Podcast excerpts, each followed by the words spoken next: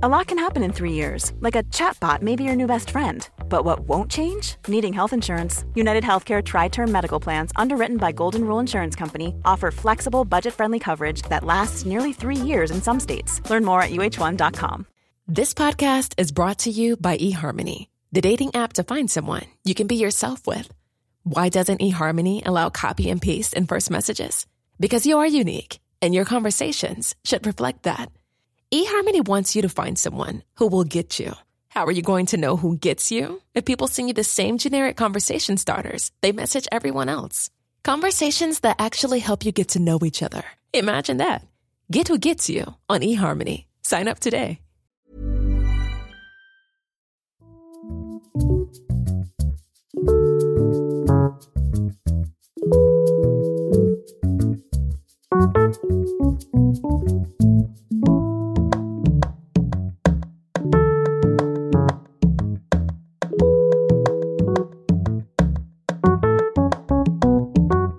Ja men visst, du lyssnar förstås på Sinnessjukt med mig Christian Dahlström och det har blivit dags för den andra delen av intervjun med Pebbles Karlsson Ambrose. Ett avsnitt som är möjligt tack vare alla er som nu har blivit patroner på Patreon.com. Jag är otroligt tacksam för det ska ni veta. Vi är redan uppe i 62 dollar per avsnitt och nya patroner trillar in varje dag, vilket gjort att jag nu dessutom har bestämt mig för att om eller när vi når 200 dollar per avsnitt så slutar jag ta in företagsspons i podden helt och hållet.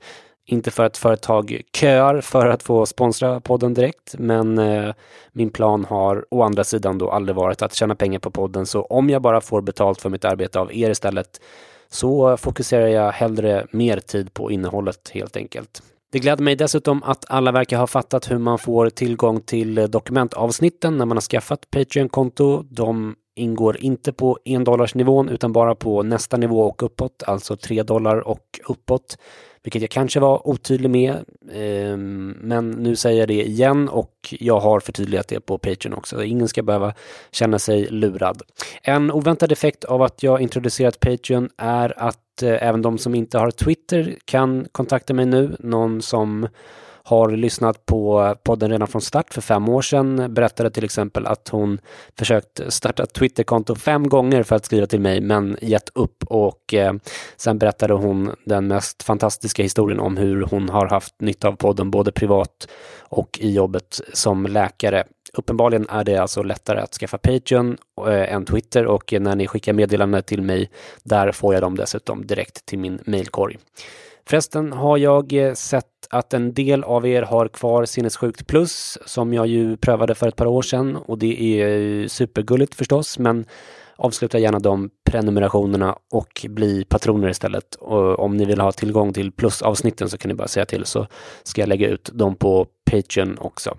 Jag håller på för fullt med Margit Norell-dokumentären till Patreon. Ni som har Patreon kan följa mitt arbete där. Jag postar ibland och eh, berättar lite om hur min research går till, vilka böcker jag läser just nu, vilka andra källor jag hittat och så vidare. Det är också lite terapeutiskt för mig ska jag säga att skriva av mig eftersom det känns lite ensamt och förvirrande inne i den eh, psykoanalytiska labyrinten ska ni veta. Så om ni vill hjälpa mig att hålla podden gratis för alla som behöver den in times of trouble och även lägga mer tid på att göra den så högkvalitativ som möjligt och för all del följa min resa in i galenskapen eh, vad gäller Margit Norell och psykoanalytisk teori. Då går ni in på patreon.com sinnessjukt. Länken finns i avsnittsbeskrivningen också. Okej, idag är det då äntligen dags för del två av intervjun med underbara Pebbles Karlsson Ambrose. Den här gången talar vi om huruvida mammor med förlossningspsykoser kan vara farliga för sina barn, om hur det är att vara inlagd på psyket och ifall man vill ha besök av anhöriga eller inte, men också om hennes ambivalens inför att umgås med folk som har betalt för att göra henne sällskap. Lite grann om eh, ifall man som anhörig ska spela med i hallucinationer och vanföreställningar eller inte. Och om det eh, sorgliga faktum att psykiskt sjuka människor dör så långt i förväg. Nästa del kommer inom en snar framtid och där pratar vi om arbetsmarknaden, om Försäkringskassans absurda inställning till att få ut folk i arbete. Vi pratar om sociala medier och om antipsykotiska mediciner. Jag är eh, som ni förstått väldigt förtjust i Pebbles och ehm, det verkar som att ni också har tagit henne till era hjärtan. Så luta er tillbaka, spetsa öronen och gör er redo för del två av intervjun med Pebbles Karlsson Ambrose från Roslagsgatan 19 den 18 februari. Varsågoda!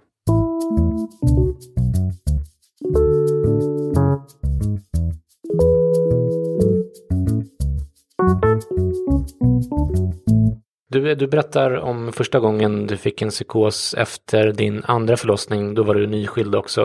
Och du skriver att du fick paranoia och trodde att du var förföljd och att du därför tog med dig ditt lilla barn till polisstationen för att göra en polisanmälan. Eh, de skjutsade dig till psykakuten som ville lägga in dig. Men det ville inte du eftersom man då inte fick ha med sig eh, barn på avdelningen. Eh, de gick till slut med på att låta dig åka hem och få vård hemma av ett ambulerande psykiatriteam och för dig gick det här bra och du kände dig, vad jag förstår, eh, lyssnad på och respekterad och så vidare och jag tyckte det var fint att läsa. Samtidigt tänker jag att det måste vara en svår avvägning också för att en psykotisk förälder kan ju vara farlig för sitt barn också. Har du tänkt i de banorna också eller hur resonerar du? Ja, det här är jättemånga sjuksköterskor faktiskt som har frågat mig som jobbar som sjuksköterskor i psykiatrin om just den här händelsen då. Uh, jag har uh, varit med i en undersökning om uh, psykossjuka mammor. och det är väldigt liten risk faktiskt att psykossjuka föräldrar, kvinnor dödar sina egna barn. Det är väldigt ovanligt. det är bara någon procent. Uh, nu tänkte jag kanske råka ut för olyckor och sådär. Ja, man min... kan tappa sina barn eller man glömmer bort dem mm. eller man gör någonting mm. annat och så. Men, uh, men uh, det finns, alltså när kvinnor har dödat sina egna barn så har de ofta haft psykoser. Okay. Men det är väldigt, väldigt ovanligt. Mm. Så det är inte helt fel, liksom, tanken. men jag tror att man gör väldigt olika i olika landsting nämligen. Eh, för i Stockholms läns landsting då sa de till mig så här, ja men om du går med på liksom att vi kommer hem till dig då, ett psykiatriskt team kommer hem till dig och tittar till dig och ser att du, och då kom de tre gånger i veckan då under en period och kom hem till mig och tittade liksom hur barnet mådde och att jag mådde bra och, eh, och så. Och då ringde de ju liksom till min mamma eh, och till min man då, som um, pappa till barnen. och de Eh, hjälpte ju mig att ta hand om barnen mm. då såklart. Eh, och de, alltså den här psykiatripersonalen kontrollerade då både med min mamma och liksom att det var någon hemma hos mig. Ja. Liksom. Eh, och eh, för som sagt, man får inte ta med sig barnen in på psyk psykavdelningen. Då, eh, även om de är väldigt små. Och jag ammade då också. Och att om man lägger in eh, en, en kvinna Alltså man särar på kvinnan och barnet och så och, och ger kvinnan medicin då kan, måste man sluta amma.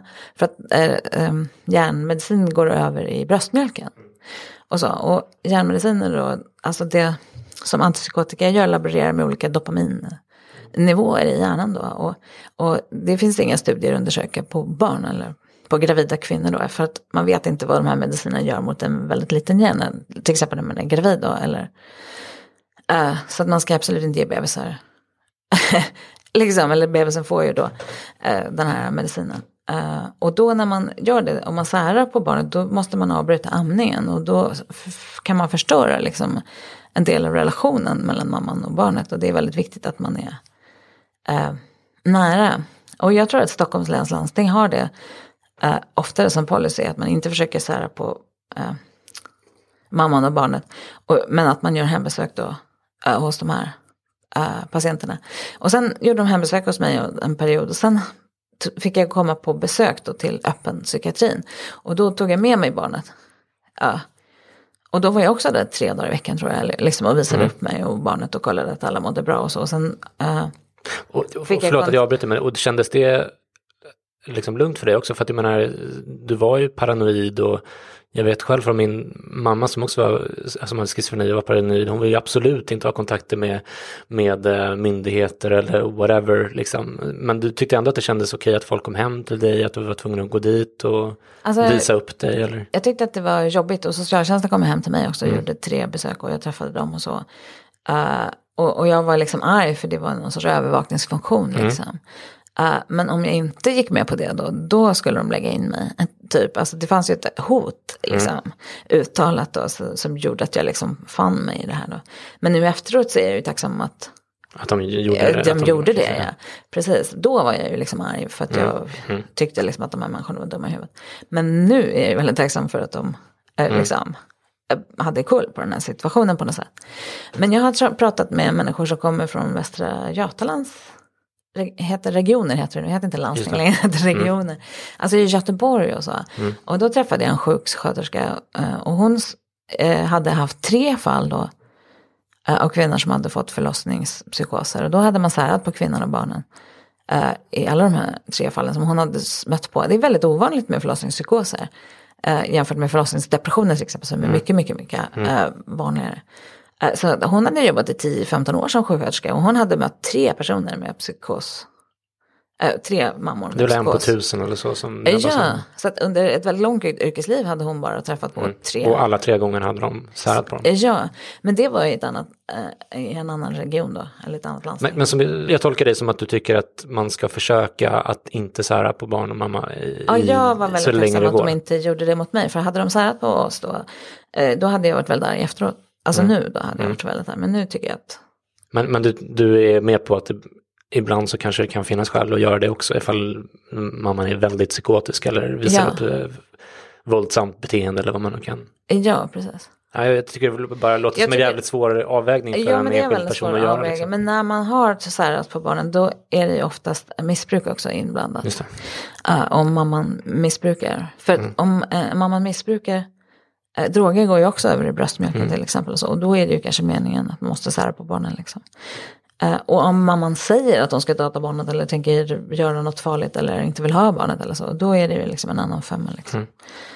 Mm. Uh, men jag tycker att det är, det är en svår fråga, men det är jättemånga i vården som eh, inte vet hur man ska göra i den här situationen.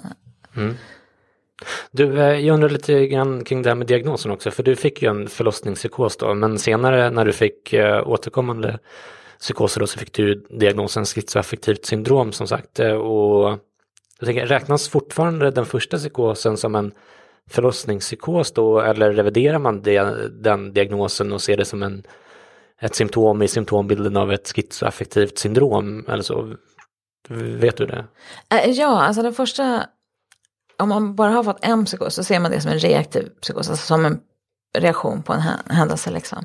Men när man får flera skov då, då, ser man, då tar man med den första psykosen och ser det som liksom ett händelseförlopp. Uh, att, uh, att det ingår liksom i okay. diagnosen. När man får upprepade skov då. Men kallar man det fortfarande för en förlossningspsykos då, det första? Ja, det kan man ju göra. Men... Okej. Okay. Ja. Det, det är inte viktigt, jag är bara av nyfikenhet. Äh, eh, nej men man väger in alla liksom, psykotiska episoder. Och, uh... mm. Du, eh, efter din andra psykos så var du ju så pass sjuk då så att du, eh, eller dina anhöriga till slut lyckades få dig tvångsintagen. Och det kan ju vara en väldigt traumatisk upplevelse såklart. Och du beskriver väldigt fint hur viktigt det var för dig att få besök av dina anhöriga eh, när du var eh, inlagd. Och då skriver du så här. Många har frågat mig om man ska besöka folk som ligger inne. Jag fick inte alls många besök, men de jag fick betydde jättemycket för mig. Omtanken har värmt i många år efteråt, även om mötet då inte verkade så meningsfullt kanske. Att någon gav mig en kram, tänkte på mig och köpte kola och salta fiskar lyste upp. Att anhöriga kom i rena kläder och kärlek betydde hela världen för mig just då. Jag vet att jag inte delar den upplevelsen med alla. En del vill må dåligt i fred och orkar inte ta in någon alls. Men jag tror de flesta vill att någon bryr sig om dem. Eh, slutcitat. Jag tycker det var en väldigt fin beskrivning och, och jag tänker att om man ska försöka översätta det här till ett tips till den som lyssnar och du får såklart protestera om jag tolkar dig fel här, men kanske att man ska utgå ifrån att den som blir sjuk vill ha besök och kanske till och med vara lite påstridig då om man misstänker att den som är sjuk avböjer mest av allt för att man skäms. Det kan ju vara liksom fint att sända signalen att man inte tycker att det är någonting att skämmas för i det fallet. Men då att man kanske ska backa eh, om personen är väldigt tydlig och ihärdig med att den inte vill ha besök.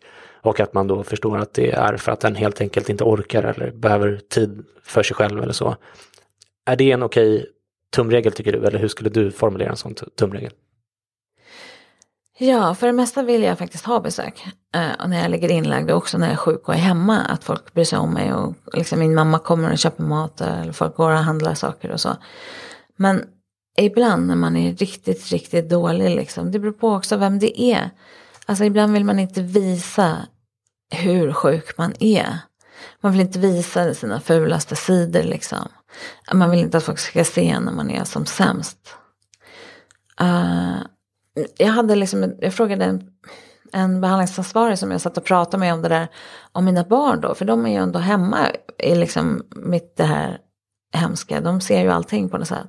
Ibland har de ju varit hemma hos sin pappa då när jag har varit väldigt sjuk eller hos min mamma och varit barnvakt och sådär. Men de ser ju ändå det där fula på något sätt. Och då sa den här kvinnan så här, ja men ehm, ja, jag vet att barnen ser liksom eh, när man faller. Eh, men de ser också när man reser sig igen. Och, det, är, och då är det viktigt liksom att man visar barnen så här, okej okay, det här, nu föll jag ihop pladask och misslyckades väldigt mycket och det var väldigt jobbigt och allting. Men jag tog mig ur den här situationen och jag gjorde det här och det här och det här och det här för att ta mig ur den här situationen. Uh, och, och då uh, uh, ledde det till X eller Y liksom. och jag tror att barnen kan lära sig någonting av det där liksom, för det är ju en ärftlig sjukdom. och, och man, ja, alltså ibland vill man ju faktiskt inte att folk ska se en sämsta sidor. Men, men om folk gör det, om man visar sina sämsta sidor och så um, och de tycker om en i alla fall. Liksom att de älskar en ändå, fast man har de här felen och bristerna. Uh, då känner man sig väldigt älskad. Det kan bli väldigt fint också, att man eh, vågar liksom lämna sig ut, utlämna sig till andra eh, människor det, och lita på att liksom, nätet håller. Liksom. Men jag, jag, tänker så här, nu har inte jag varit intagen själv, men eh, jag känner folk som har det och jag tänker att en del kanske utgår från att man inte vill ha besök. Och det kan jag tänka är, liksom, är fel. Ja, jag tror att de flesta faktiskt vill ha besök. Det tror jag faktiskt. Så man ska inte utgå från det utan man ska Nej. fråga och visa att man inte tycker att det är konstigt. Att man vill komma dit om de känner ja. för det. Alltså om man ringer och säger så här, vill att de ska ha besök och de är lite så osäkra, nej men det är lite mycket eller jag är lite sjuk eller det är lite jobbigt. Och så ja men jag kan köpa mer någonting, är det någonting du behöver? Ah, smart. Då säger de oftare ja. ja, jag skulle vilja ha lite godis eller jag skulle behöva cigaretter eller jag kanske ska gå och handla det. Det är väldigt många som sitter och röker inne på de här olika avdelningarna. Jag är så glad att jag har slutat röka men uh, men det finns kanske, du kanske kan åka förbi hemma hos mig och hämta några kläder. Och, ja, det, är, Men det, det, det, tänkte jag också på. Att, det beror på hur länge man är inlagd också. Så ja. För att, som du skrev, att ta med godis eller böcker eller rena kläder och sånt där. Det tycker jag låter som ett jättebra tips. Förutom att det är mysigt och praktiskt så tänker jag att liksom allt som signalerar att man inte gör skillnad på fysisk och psykisk sjukdom borde vara bra. Ja. Alltså för det, det är ju en, en sak som man hade gjort ifall någon blev fysiskt sjuk. Ja, precis. Då hade man ju gått och hälsat på den. Liksom. Ja. Och hjälpt dem med olika saker. Jag tänker, du skriver också att du är um, kluven till att vara inlagd. Uh, du önskar att det var möjligt med hembesök i större utsträckning fast inser samtidigt att det förstås är en ekonomisk fråga också. Men du skriver också att för en del patienter kan det vara bra att komma hemifrån. För de som Eh, inte kan ta hand om sin hygien eller vad det var. Eh, kan du utveckla lite grann vad, vad du menar? Uh, ja, alltså en del människor uh, är ju jätte, jätte, jättesjuka och de uh, gör väldigt mycket saker hemma då. Tar hand om andra människor och så. Och om man tar den här personen från den här miljön då som kanske inte är så positiv för den här personen. Och då får ju den vila ut liksom på sjukhus. Och alla förstår att den är sjuk och att den ligger på sjukhus och att man måste hjälpa den personen på något sätt. Och då uh, kan andra då uh, ta hand om uh, barn eller andra saker som den här människan gör. och, och förstår liksom att den personens situation är liksom ohållbar. Den har blivit sjuk eh, på grund av en ohållbar situation. Och då börjar ju människor runt omkring den här personen hjälpa till. Och, och, och så. Och då är det ju väldigt eh, bra för den att eh, vara på sjukhus. Men när man är inlagd eh, så är, är det en massa andra patienter där. Och många av dem är jätte, jätte, jättesjuka. Och när man är där inlagd på en avdelning och sitter och pratar med de här andra patienterna, de är ju rätt snurriga i tratten också. Och då kan man ju snurra ihop saker tillsammans då mm. med liksom andra patienter. Och det finns många patienter som är, alltså man är ju inlagd mot sin vilja då om man är farlig för sig själv eller andra. Så det finns ju vissa personer då som är suicidala och sen finns det ju farliga människor här inlagda. Det har ju varit helt vidriga fall då som har hamnat i pressen. Uh, det, eller liksom patienter som har våldtagit andra patienter och det mm. är, vårdare som har våldtagit patienter ja, på BUP. Jag vet inte om du såg det på Uppdrag granskning, det var ju helt sinnesrubbat. Man blir inlagd på BUP för att mm. man är skör och då blir man våldtagen ja, vårdare. Liksom. Ja. Det, är, alltså det är helt... Och ibland inne på sådana här mentala avdelningar, det är ju ganska snurrigt där alltså. Och man är inte sån, det är liksom mest förvaring och det är kanske inte så en helande miljö. Alltså, det är kanske så att man egentligen äh, borde ha åkt på spa istället. Liksom. Mm, mm. det hade kanske varit mer meningsfullt. Liksom. Uh, det var en um, vårdare som sa det till mig, att jag önskar att jag kunde skicka folk på spa. Mm. uh, och, men det är ju som sagt, många har ju dålig ekonomi och har inte råd med det. Liksom. Uh, det skriver någonstans i boken också, att ibland så är den bästa behandlingen du kan få, att bara få liksom, ligga och vila. Liksom. Ja. Att du ibland uppfattar att vården kan vara liksom, besatta av att de måste intervenera, eller vad säger man? Men ja. att du kanske ibland inte behöver det. Nej men precis, många säger så att man kan inte vila sig ur en depression eller man kan inte, utan att man måste göra något och man måste aktivt förbättra sitt liv och sådär. Liksom. Men ibland är det så att, man är, liksom, att det handlar om återhämtning, att man måste återhämta sig.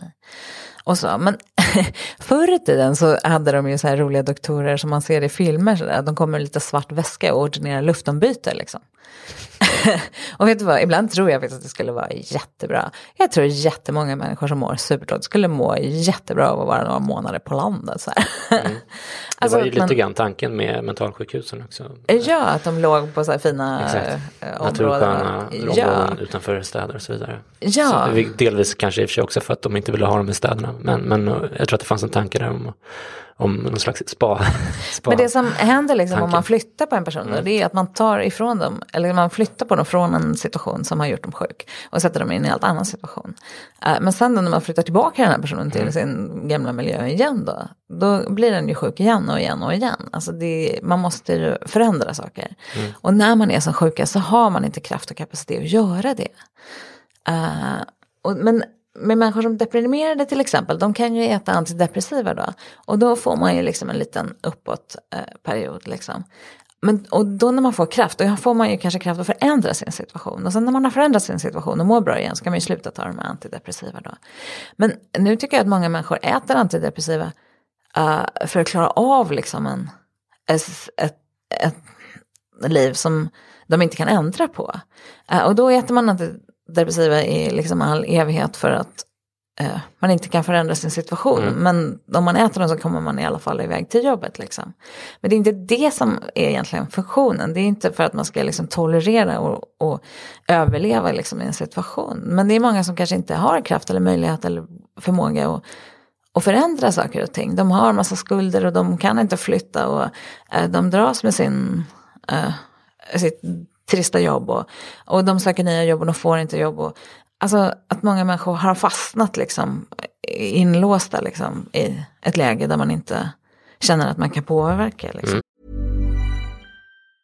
A lot can happen in the next three years. Like a chatbot may be your new best friend. But what won't change? Needing health insurance. United Healthcare Tri Term Medical Plans are available for these changing times. Underwritten by Golden Rule Insurance Company, they offer budget-friendly, flexible coverage for people who are in between jobs or missed open enrollment. The plans last nearly three years in some states, with access to a nationwide network of doctors and hospitals. So for whatever tomorrow brings, United Healthcare Tri-Term Medical Plans may be for you. Learn more at uh1.com. Ready to pop the question and take advantage of 30% off? The jewelers at BlueNile.com have got sparkle down to a science with beautiful lab grown diamonds worthy of your most brilliant moments. Their lab grown diamonds are independently graded and guaranteed identical to natural diamonds, and they're ready to ship to your door. Go to BlueNile.com to get 30% off select lab grown diamonds. That's BlueNile.com for 30% off lab grown diamonds. BlueNile.com.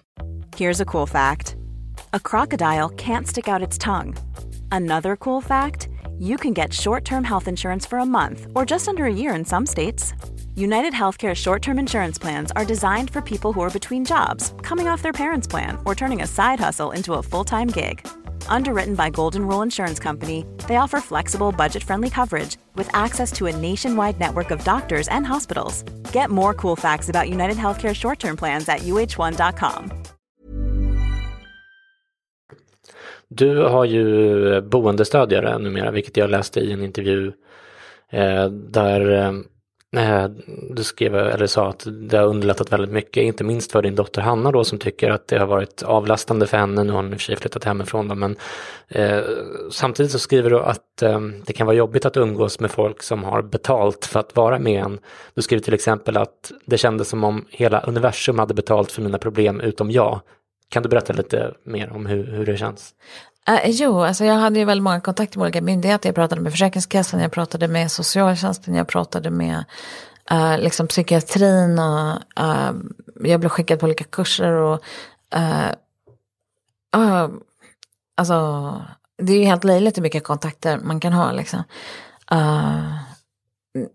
jag pratade med en person som berättade om en kvinna som hade en son med väldigt grav autism. Och hon hade liksom 40 myndighetskontakter som hon skulle ha någon sorts uh, ongoing relation med. Liksom. Uh, och, och det här, uh, och, och sen liksom några anställda då som jobbade för han hade så LC, LSS. Mm. Och man, när man är psykotisk och sjuk då ska man, förväntas man ha liksom en massa pappersbrevväxling med massa olika människor fast man är helt knäpp i tratten. Liksom. Och, Eh, och, och, mycket av mina problem handlar ju om att jag inte hade pengar. Liksom. Att jag måste fylla i papper hit och dit för att annars får man inga pengar. Liksom. Uh, men alla de här människorna, de tjänade ju lön och har liksom vettiga löner och uh, pengar och, och, och, så. Så ibland tänkte jag så här att om man bara gav mig pengar så skulle, skulle, jag inte behöva alla de där personerna. Mm. Och då skulle inte de behöva en himla massa löner och allting. Alltså ibland tänker jag så här att man skulle kunna spara väldigt mycket pengar liksom om man om, Uh, samhället ska spara väldigt mycket pengar. Uh, om du, alla du, människor slapp sitta och fylla i 70-12 miljoner blanketter. Liksom. Mm, men du skriver också mycket om den här uh, känslan av att du tycker att det är fint att man, alltså i någon slags välfärdssamhälle, att folk får betalt för att vara med människor som har det tufft under en period. Men å andra sidan kan du tycka att det känns jobbigt också och lite, vad ska jag säga, falskt eller jag vet inte, vi hittar inget bra ord för det, men att, att folk så att säga bara är med dig för att de får betalt för det. Och att den skillnaden kunde vara, att det kunde kännas väldigt olika olika dagar eller olika liksom ja. ambivalens. Uh, ja, alltså nu efteråt så kan jag känna att det var väldigt vackert att jag blev buren av samhället när jag liksom behövde det och jag var väldigt sjuk. Uh, och jag är väldigt, väldigt tacksam för det. Uh, men anledningen också, en av anledningarna till att jag är tacksam för det är ju för att jag är fortfarande inte kvar, jag är inte kvar i den situationen. Men när jag var i den situationen, ibland är det liksom plågsamt tydligt att de här människorna bara umgås med en för att de måste. Och de, de här sjuksköterskorna och människorna i psykiatrin, de uh, kanske inte förstår själva att de sänder ut de här signalerna. Liksom. Ja. Bara, Åh nej, nu kommer hon igen. Liksom. Alltså, att de inte uh, förstår själva. Men min boendestödjare var jätte, jättesnäll och jag är väldigt tacksam för att hon har funnits i mitt liv. Uh, och hon kom hem till mig i sex års tid då. Mm. Och i början då när jag sa till Hanna att nu kommer en person från socialtjänsten hem till oss här. Liksom, då blev ju min dotter ganska arg och kände att det var liksom invasivt och, och, mm. och, nu ska myndigheterna komma hit och granska mig och eh, SOS ska lägga sig i mitt liv och, och, och eh, ja, alltså det tar ju liksom emot att släppa människor in från en myndighet liksom. Eh, hem till en. Liksom. Uh, men den här Ulla då, hon har varit helt fantastisk och har hjälpt mig med jättemycket grejer. Allt från att liksom städa till att fylla i blanketter och följa med på möten och ringa folk och uh, hit och dit och så. Och jag hade mycket problem med socialtjänsten då. Jag blev utförsäkrad då i det här gamla systemet då med den här stupstocken och då sökte min läkare permanent sjukersättning för mig. Uh, men det var fyra månaders handläggningstid för det. Så jag fick gå på socialtjänstpengar då i fyra månader tills jag fick det här eh, beviljat. och, och, jag fattade inte hur man skulle kommunicera med socialtjänsten. Så att hon, den här boendestödjen var ju liksom utsänd från socialtjänsten för att ha kontakt med sig själv på något mm, sätt. Mm. Det är ju någon sorts ironi i det då. Liksom. Mm. Att det är så krångligt att ha relationer med socialtjänsten så att de måste skicka ut en person eh, till en som gör det. Liksom. Eh, men hon eh, hjälpte mig med väldigt mycket saker och hon har varit väldigt viktig i mitt liv. Så jag är mm. väldigt tacksam för att eh, socialtjänsten gör jätte, jättemycket fina saker. Alltså de räddar liv och de, det är liksom verkligen samhällets sista utpost. Många tror att det är polisen som är samhällets sista utpost. Men det är verkligen socialtjänsten. De sitter där med alla konstiga fall som bara finns. Men när socialtjänsten gör fel, då blir konsekvenserna så otroligt stora för individen. Liksom. Och det är då man läser de här hemska sakerna som händer i tidningarna. Liksom. Och då, uh, men när socialtjänsten gör ju rätt och så, då blir det ju liksom ingen nyhet. Och socialtjänsten gör jätte, jätte mycket fina saker. Men när det blir fel, då blir mm. det så in i helvete fel. Alltså, ursäkta språket. Så därför är det väldigt viktigt att man granskar de här myndigheterna. Uh, alltså socialtjänsten och, och psykiatrin och Försäkringskassan. Det är väldigt viktigt att media och andra människor granskar de här verksamheterna. För att eh, när det blir fel så blir konsekvenserna för individen eh, helt enorma. Liksom. Mm. Eh, på, på, ett ställe skriver du att när du har varit psykotisk och dina anhöriga har insett det så har de undvikit att bråka med dig om dina märkliga idéer och beteenden av rädsla för att du ska göra ännu mer fnattiga grejer som du skriver. Eh, och du tycker att det kanske är klokt att göra så och sen under perioder efter psykosen eller psykoserna när du istället har blivit deprimerad så har de till slut blivit liksom uppgivna och arga på dig men även då ofta undvikit att visa det för mycket för dig, vilket du också verkar tycka rent generellt kan vara rätt bra eftersom du ändå har varit så pass skör då att du eh, liksom inte kan eh, stå till svars för det i vilket fall som helst. Eh, och istället har han väntat till dina bättre perioder med att ta upp olika konflikter och sådär, vilket du verkar tycka är en bättre idé. Samtidigt så skriver du på ett annat ställe att en sak som har förbättrat din och din mammas relation är att hon blivit lite tuffare mot dig när du är paranoid eller tjatig så. Du skriver att hon tidigare har kämpat så hårt för dig att hon själv blivit sjukskriven eh, under en period, vilket jag tror är rätt vanligt. Men att hon numera kan säga till dig att eh, men, det där får du ta med din behandlingsansvarig eller så. Eh, det kommer fler lyssnarfrågor sen i slutet om hur man som anhörig kan hjälpa den som mår dåligt. Men jag tyckte att det var intressant att du tyckte att lite tough love kan göra susen ibland. Ja, det är faktiskt två liksom, svar jag skulle svara. Det ena är liksom att om man gör elaka saker under en psykos, man är taskig mot andra människor och säger elaka saker och så, då måste man efteråt be om ursäkt. Alltså det är liksom den ena. Men sen den andra frågan, det är många anhöriga som frågar mig så här, ska man spela med när folk är sjuka? Om folk sitter där och pratar om utomjordingar, alla möjliga konstiga saker eller att de har en komplott som de tror på och sådär. Uh, Ska man säga då, nej men jag tror inte på dig, liksom. jag tror att du har en psykos. Jag tror inte att det du säger är sant och så här. Ska man spela med i den här eh, komplotten då? Eh, för att om man har en person som pratar om en konspirationsteori i flera, flera år, då blir det ju liksom inte, om de säger så här, jag är buggad liksom, jag har mikrofonen här. Eh, då blir det liksom inte meningsfullt att säga emot då 20 gånger om dagen eller 100 Nej. gånger i veckan. Och så till slut bara, ja, ja jag orkar liksom inte bry mig.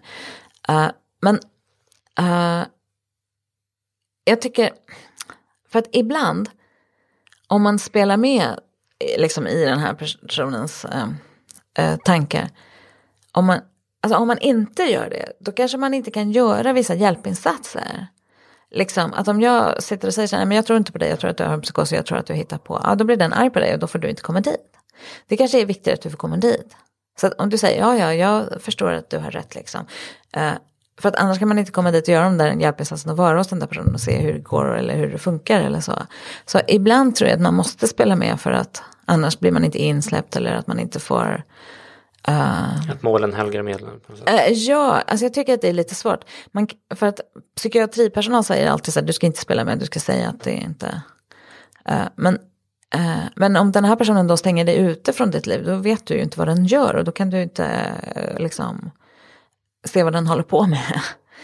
Så att det, det är faktiskt lite svårt. Men om den här personen återhämtar sig, det finns ju folk som inte gör det. De har ju sin liksom, konspirationsteori som de aldrig släpper. Liksom. Uh, men alltså det finns ju helt vanliga människor som inte har psykoser som går runt och tror att det finns utomjordingar. Alltså, och de är inte sjuka i någon klinisk bemärkelse utan de bara tror det. Liksom. Uh, och, eller tycker det eller upplever det som sant. Alltså, ibland vet jag liksom inte, det är ju kanske inte meningsfullt att sitta och, har man olika åsikter om det så har man det. Och så liksom blir det inte meningsfullt att fortsätta prata om det. Men men många av de här sjuka människorna vill ju ingenting annat än att prata om de här eh, eh, paranoida eh, idéerna ja. de har. Till skillnad från folk som kanske tror på ufo och kanske kan lägga det åt sidan ett tag. Ja, jo det är klart. Då om man tror på ufo och den andra inte tror på det, då byter man samtalsämne och mm. börjar prata om någonting annat. Liksom. Men ibland tror jag faktiskt att man måste spela med i folks äh, grejer. Äh, om det är så att man inte få hjälpa den här personen då. Men du, men du köper ändå att grundregeln ska vara att man inte gör det om det inte är Ja, ja grundregeln är det. Och särskilt också om, om, personen har haft en psykos. Och sen släpper den här psykosen och den liksom klingar av. Jag hade en period liksom i två veckor då när jag inte var säker på vad som var sant och vad som inte var sant och så här. Och då, uh, då är det väldigt viktigt att man får det, liksom verkligheten. Um, confirmed. Att, bekräftad. Bekräftad ja, att folk bekräftar liksom. Att du har varit sjuk, det där har inte hänt. Mm. Du behöver inte vara orolig liksom. Mm. Ja.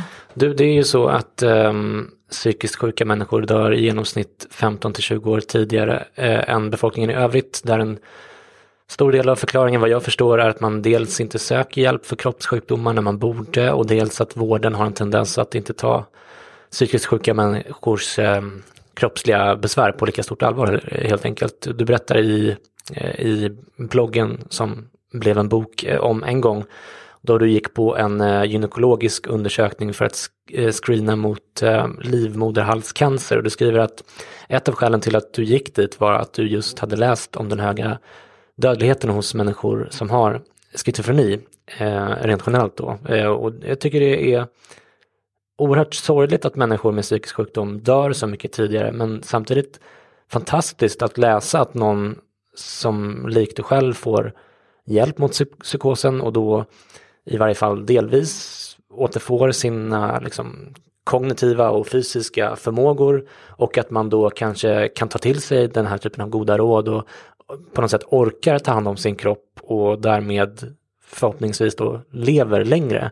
Det är ju en otroligt upp upplyftande följdeffekt av eh, bra psykosbehandling som dessutom inte har varit tillgänglig mer än ett par decennier. Eh, eller hur tänker du? Jo, det där är jätte, jätteviktigt. Alltså, det är verkligen så att det finns flera undersökningar som visar att psykospatienter dör 15 till 20 år kortare än alla andra. Och då när de har gått igenom ett jättetrassligt liv och haft jättejobbiga sjukdomar och allting, som tack för det så dör man i alla fall före alla andra då. Så när man äntligen kommer ut på andra sidan och börjar bli lite vettig i pallet så dör man liksom. Eh, och det, när jag fick den här informationen då av olika läkare och sådär, eh, då var det så här, ja men liksom, man bara, ja tack för den liksom. Eh, och då, men då har jag liksom läst den här undersökningen och tagit reda på vad det här och jag har googlat mig trött och pratat med olika människor i olika patientföreningar och sådär. och de vanligaste dödsorsakerna eh, är inte, alltså det, dödsorsakerna är till exempel rökning, um, suicid. Väldigt många som har psykoser röker ju ja, väldigt mycket. Mm. Ja, och det är suicid och det är massa olika um, problem, alkohol, missbruk och uh, överdoser och ja, det är massa sånt liksom.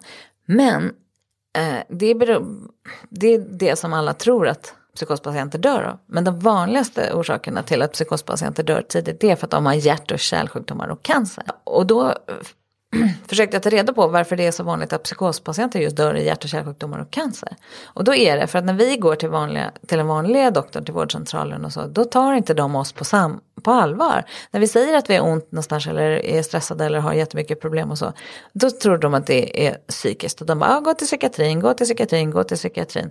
Uh, och, och de tycker inte att psykpatienter är tillitsfull, att vi inte Um, går att lita på. Jag går att lita på. Och att, att vi, när vi berättar att de inte tror på oss helt enkelt när vi eh, förklarar våra somatiska problem. För det finns jättemycket fördomar i vården. Mm. Så när man kommer med kroppssjukdomar så eh, tycker de inte att vi är tillförlitliga som patienter. Jag, jag, förlåt att jag avbryter men jag, jag har en, en, historia som jag läste i Maria Borelius bok Bryter sista tabut. Som kom ut 2014. Eh, där hon har intervjuat massvis med människor, politiker och eh, sjukvårdspersonal och sådär. Och då intervjuade hon en, om jag minns rätt nu, en relativt nyexad sjukgymnast som började på en rehabavdelning eh, på ett eh, så här, eh, universitetssjukhus i Sverige. Och så hade de fått in en person som hade försökt begå självmord och fått skador, alltså ja, kastat sig ut för ett, ja, men en bro eller vad det nu var, jag minns inte exakt. I alla fall Eh, så sa han att ja, men en person, och då liksom, ja, hon var nyexad och, och bara, ja, men då kör vi igång det här rehabprogrammet som är standard för den typen av skada som, som hon eller han hade fått. Och då så sa de att nej, nej, nej, men det där är ett självmordsfall, så här, då, då drar vi inte igång stora batteriet, utan då beskrev hon det som att då fick jag rota fram en, en en sån här träningscykel ur källaren typ som den här personen fick rehabba sig med. Nu kanske det här inte tillhör det vanliga men, men de kanske inte tas på allvar eh, ens när man har konstaterat skadorna i vissa fall heller. Ja, jag vet. Alltså det är jätte, jättetråkigt. Men det är jättemånga i den vanliga kroppsvården som håller på med somatik då, som har jättemycket fördomar mot psykiatripatienter. Alltså, psykiatriker eh, är ju faktiskt väldigt duktiga läkare i den bemärkelsen att de lyssnar på sina patienter. Det ingår ju liksom i en arbets... Men, okay. Nej men väldigt mm, många ja. på det psykiatriska fältet, det ingår ju liksom mm. i deras arbetsuppgifter att lyssna på vad patienten har och så ställer man diagnosen eh, mycket baserat på personens privata berättelser, liksom. Eh, hur de upplever sig själva och vilka symptom de har och så. Eh, man observerar ju såklart patienter också, men det är massa eh, andra saker. Eh, men det är verkligen hemskt ibland hur man kan bli bemött liksom, av den somatiska vården. Uh, och, och, det är ibland det där att man inte ska slösa pengar på knäppnötter och liksom så. Alltså, men jag tänkte på det då när jag fick den här informationen. Först blev jag ju väldigt ledsen och bara, jaha, liksom, är det här mitt öde liksom? En liten blipp i statistiken liksom. Men så tänkte jag så här, vad kan jag göra mot det här då? Och då tänkte jag så här, då fick jag den här kallelsen till den här äh, screeningen då. Äh, det finns fyra olika screeningar i Sverige som man kan göra äh, som man får kallelse gratis då från landstinget och då är det för kvinnomammografi då och gynekologisk cellprovtagning. Och det är livmoderhalscancer då och ehm, bröstcancer. och sen finns det en tarmcancer för båda könen som man gör när man är väl gammal. och så är det en till Ja, det finns fyra olika screeningar mm. som landstingen har. Då. Och nu har man faktiskt i Stockholms läns landsting tagit bort avgiften för mammografi till exempel. Så det är gratis att göra det. Och då när jag gick på den här gynekologiska eh, cellprovtagningen, för då tänkte jag så här, eh, många människor som är väldigt sjuka, de går inte på sådana här screeningar och då missar man. Och då är det ju risken mycket högre att man får cancer, för att om man upptäcker cancer i väldigt tidigt skede så, eh, ja då dör man ju inte av den här eh, sjukdomen. Så att om du har liksom diagnoser och inte har gått på sådana screeningar, gör det. Har du en anhörig som har psykossjukdomar, ta med dem på de här mötena, släpa folk dit, liksom. kör folk i bilen dit och hämta dem därifrån och liksom gör en grej av det, åk tillsammans och gör båda liksom mammografi samtidigt och så. Men alltså det var ganska konstigt för att jag bor i söderförort då, som inte är liksom de finaste kvarteren. Och då hör jag till Gullmars Mm, plans eh, barnmorskemottagning. Och när jag kom dit då med min kallelse så var jag så här, äh, det är ju ganska obekvämt att gå på sådana där grejer. Men jag bad den här sjuk, eh, kvinnan om ursäkt då och sa att jag är ledsen att jag liksom inte dök upp på rätt tid och jag hade bokat om den där tre gånger och jag hade varit en jättejobbig patient och så här. Och då sa hon till mig så här, men du är ju här nu. Uh, det är jättebra att du är här nu. Liksom. Uh, så då blev jag så himla lättad och glad och då frågade jag henne hur många är det som går på den här undersökningen. Och då sa hon till mig att det är 30 procent av kvinnorna i söderförort som går på en gratis undersökning mot cancer. 30 procent. Så att 70 procent går inte på den här gratis undersökningen från cancer. Och då tänker man så här, alltså om man vill höja sina odds i vardagen, då måste man ju liksom göra den här typen av undersökningar. Men om man tror att man har fått cancer eller man tror att man ska få en hjärtinfarkt eller man tror liksom att eh, man verkligen är sjuk och väg, läkaren liksom vägrar att lyssna på en. Då måste man stå på sig. Man måste ringa, man måste vara jobbig, man måste prata med folks chefer, man måste liksom eh, ha anhöriga som är jättejobbiga. Liksom. Man måste, måste, måste, måste stå på sig liksom. Eh, och det är ganska jobbigt när man är skör och svag och eh, man vill inte bråka med hela universum och, och så. Men eh, alltså tjata, tjata, tjata liksom. Ja, men då tänker jag att den, de här antipsykotiska medicinerna som du tar och som min mamma tog sista åren i, i sitt liv. Alltså jag, jag eh, hyser inga illusioner om att de är biverkningsfria och eh, supereffektiva alla gånger. Men många gånger så hjälper de väldigt mycket och gör att man mår bättre, att man får energi och göra den här typen av saker. Och det tycker jag är fan fantastiskt egentligen. Ja, alltså det finns ju väldigt många bieffekter av antipsykotika. Övervikt till exempel är en av dem. Och det är därför många människor ibland slutar att ta sin medicin. För mm. att de upplever att det är ett större stigma att vara tjock än att vara knäpp. Liksom. Mm. Uh, och det har varit ett ganska stort problem. Och nu har det ju kommit lite nya mm, antipsykotika på marknaden då, som har verkligen försökt jobba bort den här bieffekten.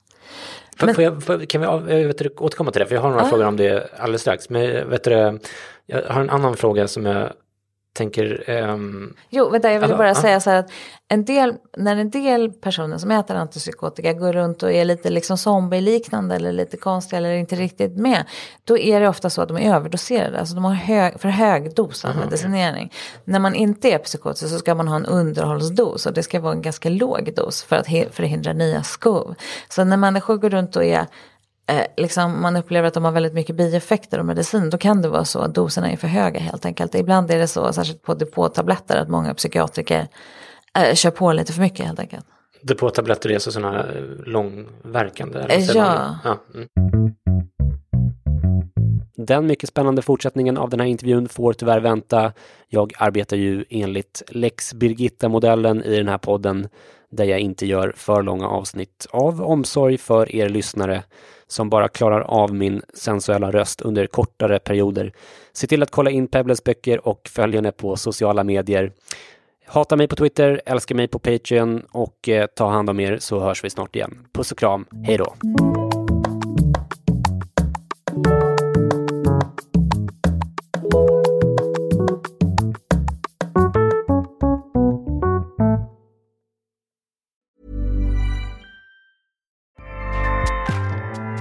ACAST powers the world's best podcasts. Here's a show that we recommend. The Real Housewives is a guilty pleasure for most, but if you're looking to not feel guilty about that pleasure, tune in to Everything Iconic with me, Danny Pellegrino, where I break down all the messy moments and behind the scenes antics of Bravo's popular franchise. And on Everything Iconic, I also interview celebrity guests like Kelly Ripa, Kiki Palmer, Drew Barrymore, Cameron Diaz, and more about their guilty pleasures, their past work, and so much more. So if you're pop culture obsessed and find yourself watching way too much reality TV like me, tune in to Everything Iconic with Danny Pellegrino wherever you listen to podcasts. ACAST helps creators launch, grow, and monetize their podcasts everywhere. ACAST.com.